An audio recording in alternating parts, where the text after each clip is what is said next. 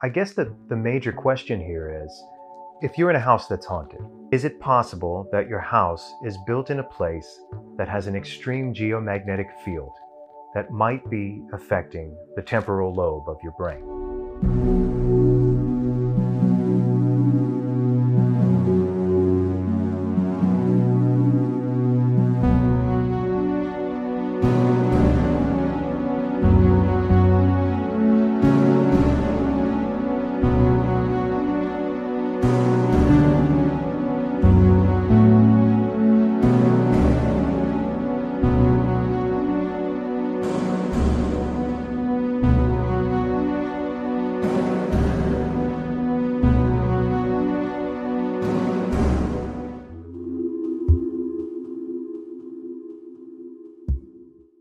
So it was 2019, and um, I pitched a new series to Discovery Travel Channel. And I pitched it as a show called Strange World. And I wanted to do something different from the norm.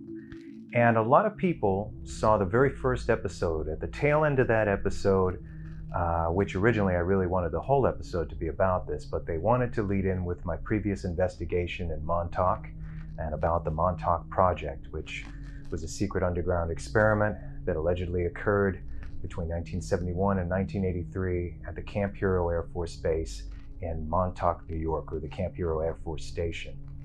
And so I wanted the episode to be about the work of a neuroscientist named Michael Persinger. And one of the many things that he experimented with was electromagnetic energy what we've been doing recently is generating words as magnetic patterns. And even though the person isn't hearing it through their ears, their brain is interpreting it. So they're actually having fragments of experiences as if they're hearing it when in actual fact they cannot be. You know, he was a true scientist, but believed that there was an opportunity through using these devices, and there were several, and I'll go through what they are, it would heighten psychic abilities, or at the very least, there would be some kind of effect that matched the same effect that we have when we witness a haunting, or that we have some kind of odd psychic experience. And uh, I'm not talking about probability or intuition.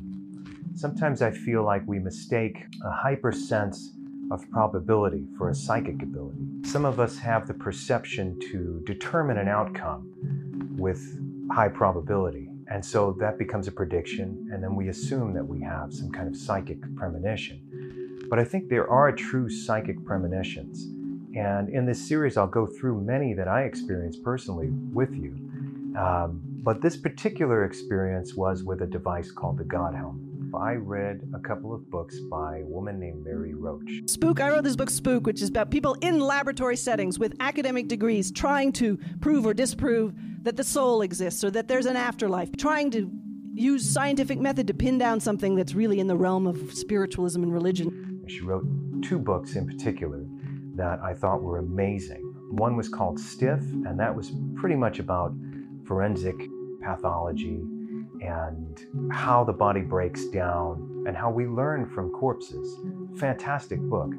But the second was called Spook, and it was ideas and thoughts, practical thoughts, scientific thoughts on the afterlife. Within a chapter, Mary actually visited Michael Persinger's lab and she took part in an experiment with something called the Haunt Box.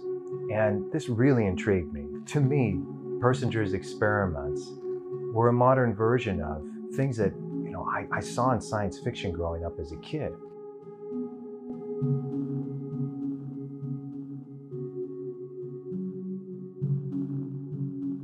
You can see all these electrodes here that generate a very light magnetic field, and they affect the temporal lobe specifically of the brain. And I ended up using it in an episode of Strange World at the very end. And there were two sessions with it. One was off camera, it was in a hotel room in Los Angeles, and it was my first experience with it. The effects were very similar to what Mary Roach described she was experiencing in the haunt box. Now, when she was in the haunt box, she described sounds, uh, car horns, people talking, none of which was in the room at all. And in my case, the same thing was happening. I was in Los Angeles in a hotel room, but it was relatively quiet, and I tried this late at night. And uh, it was like the loading phase using this thing. And so, what an odd experience. I, so I was in the room with it and uh, let it run for quite some time. I think I was doing this for at least over an hour. I think it was two or three. Because by Todd Murphy's suggestion, that's how you began the loading phase. Because shortly after, I think it was the day after, we were to shoot the second session for Strange World, which you're looking at right now. So these are some scenes from Strange World um, while I was using it.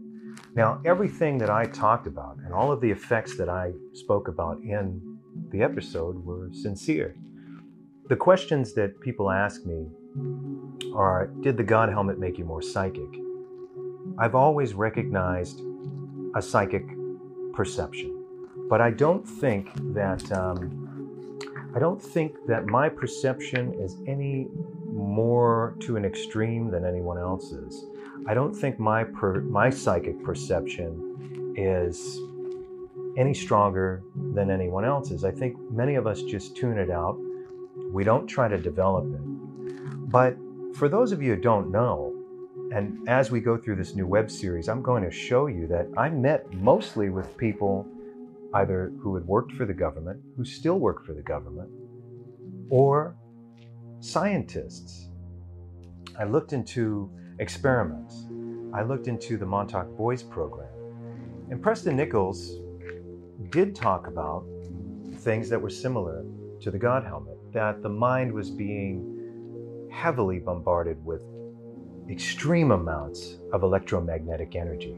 They leave a few pieces to be their normal awake mind, and that they were programmed the buried pieces. And then it was my responsibility to put them all back together again. So the programming is safe behind the trauma block. The second time that I used the God helmet, I had a profound experience with it. It's what I described in the show. I started to hear things that weren't there, much like Mary Roach did in, in the haunt box. I mean, I was so exhausted making that show. Uh, we're talking, you know, 17-hour days for six months or more. It was, uh, it was intense, and um, so I was tired. I may have broken one of the rules, and I was told by Todd Murphy not to drink any coffee. I told a little bit of a lie when he asked if I had drank any. Listen, I'm addicted to coffee. I drink so much of it, and um, that day wasn't any different. So perhaps some of my headaches came from having a little too much coffee that day. However, outside of the little headaches that did subside after a month, um, I did have an enhancement. I did see things. I did have visions. The other is that I experienced micro naps. In other words, I could just be dozing off and immediately I'd be in a dream state. Now, I've always had vivid dreams, but these micro nap situations are very odd. I could just be slightly sleepy, and then I'm now in this this vivid dreamscape, in and out of it too. Sometimes, like I could just be relaxing in the living room or something, and um, falling asleep a little bit, and I will see another world. I believe that everything I'm telling you is a result of this because I did not have those experiences before. And it's interesting how we began the series uh, with this experiment. And one of the very last things that I did was a sleep experiment in Texas, which I'll go over in one of these episodes as well. Is that I think what the doctor in the sleep experiment was reading was also a result of not too long before that experiment using this God helmet. Should you use it? Uh, I don't know. You could look up Todd Murphy's site. You can order a God helmet. You can experiment with it. I'd like. I, I'm curious to see if any of you use it excessively, what it actually does. Because some people say it, it has heightened their psychic abilities uh, to an extreme. They had more elaborate experiences than I did.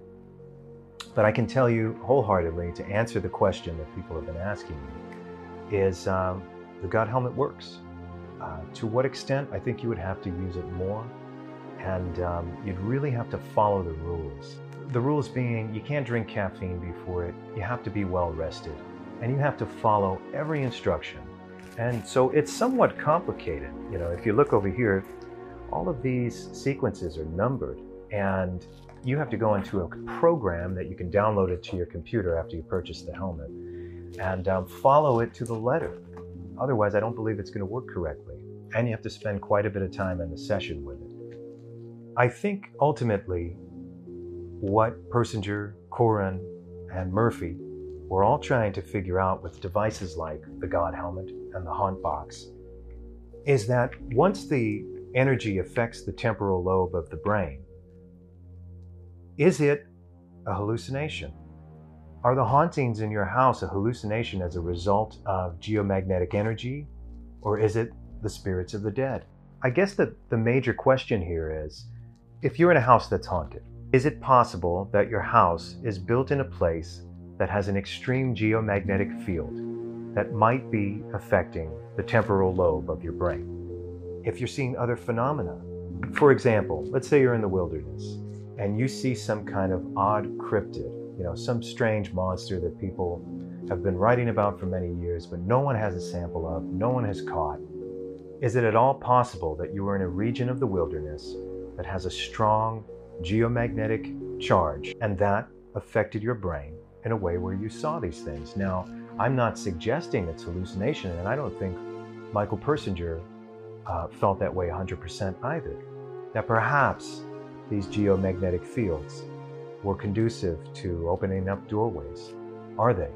Um, so these are, you know, these are great questions, um, and these are questions on my mind, and I wonder if eventually we'll we'll know the answers. There are many people that suspect that the governments around the world already know, um, because these experiments have been going on behind the scenes for quite some time, and we live we, we literally live in the twilight zone right now. Um, you know, the governments of the world just announced that uh, aliens are real, UFOs are real, these strange craft from other worlds are real. They're confirming it now. And it's, it's such an amazing time to look into these things because it seems like we're on the precipice of a, of a new age. Hey, ladies and gentlemen, thank you so much for joining me for this very first episode of Between Fiction and Reality. If you like what you saw, support this channel by hitting the notification bell, subscribe, share it around, and there's a lot more where this came from. So I will see you next time. Take care.